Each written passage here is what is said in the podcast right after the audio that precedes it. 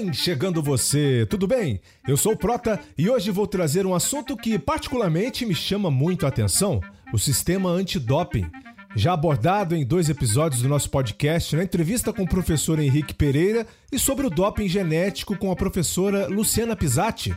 O campo é tão vasto que a gente vai continuar debruçado sobre esse tema. Trago um material que serve como base para o próximo episódio sobre o sistema antidoping durante a pandemia, com o retorno do professor Henrique Pereira aqui no nosso podcast, ele que é diretor do Laboratório Brasileiro de Controle de Dopagem. Nesta pílula, vamos falar do passaporte biológico do atleta. Um artigo que escrevi para o blog do Cientista do Esporte e que você encontra em globesport.com/barra o Cientista do Esporte, assim como uma série de outros materiais bacanas. Vamos lá? Apesar do nome remeter ao documento de passaporte usado para viagens internacionais, o passaporte biológico do atleta não é um livrinho em papel que todo atleta precisa portar consigo. Trata-se de um arquivo eletrônico onde dados fisiológicos desse atleta são registrados após coletas de urina e sangue dos competidores, não substituindo o método tradicional de controle antidopagem. E tudo isso fica guardado no Sistema Internacional Integrado da Agência Mundial Antidoping, a WADA. O intuito do passaporte biológico do atleta é de ser uma ferramenta essencial do Programa de Combate Mundial ao Doping implementado pela WADA. O uso desse novo recurso é uma forma de se avaliar indiretamente o uso de drogas de aumento de performance ou métodos de modificação do organismo, sem a necessidade de identificá-los em um primeiro momento. Mas como? Através de flutuações anormais dos parâmetros fisiológicos e de alguns biomarcadores, a suspeita é levantada e testes específicos são então feitos para a identificação da causa. Em alguns casos, a origem pode ser atribuída a uma doença ou disfunção do organismo, o que demanda tratamento médico. Se pensarmos que a indústria do doping lança novas e desconhecidas substâncias que ainda não podem ser detectadas em testes convencionais, o controle das variáveis fisiológicas é uma grande ferramenta para se levantar suspeitas de que algo pode estar errado com determinado atleta, excluindo a necessidade de testes específicos a todo momento. Apesar de ter sido proposto no início dos anos 2000, o passaporte biológico só ganhou metodologia padrão em 2009.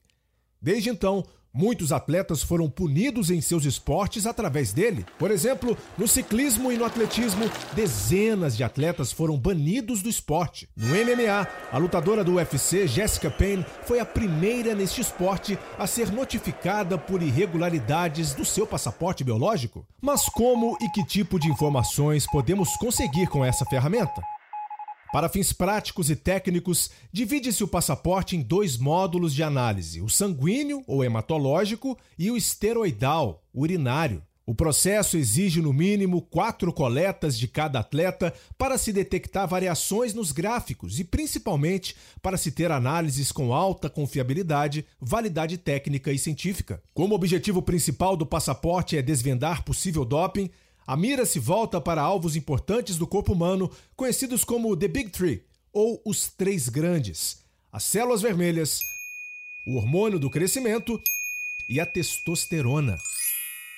Vamos começar por uma parte importante do módulo sanguíneo, já que um componente crucial na análise do doping é a variação da quantidade de células vermelhas, aquelas que carregam as hemoglobinas responsáveis pelo transporte de oxigênio no sangue. Uma droga proibida no esporte chamada de eritropoetina tem o papel de aumentar o número dessas hemoglobinas, potencializando a capacidade de oxigenação do organismo. O atleta tende a ganhar mais resistência durante o exercício intenso comparado com alguém que não se beneficiou do esquema. Pelo passaporte, é fácil acompanhar a flutuação desses componentes.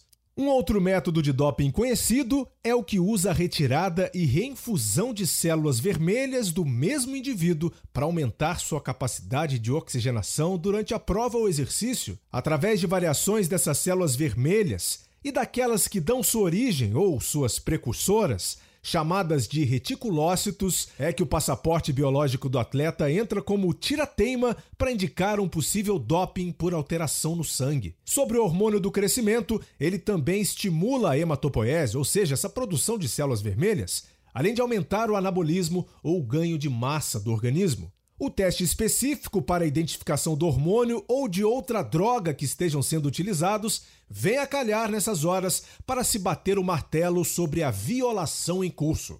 O uso de esteroides anabolizantes, que aumentam massa e força musculares, também é muito disseminado no mundo esportivo.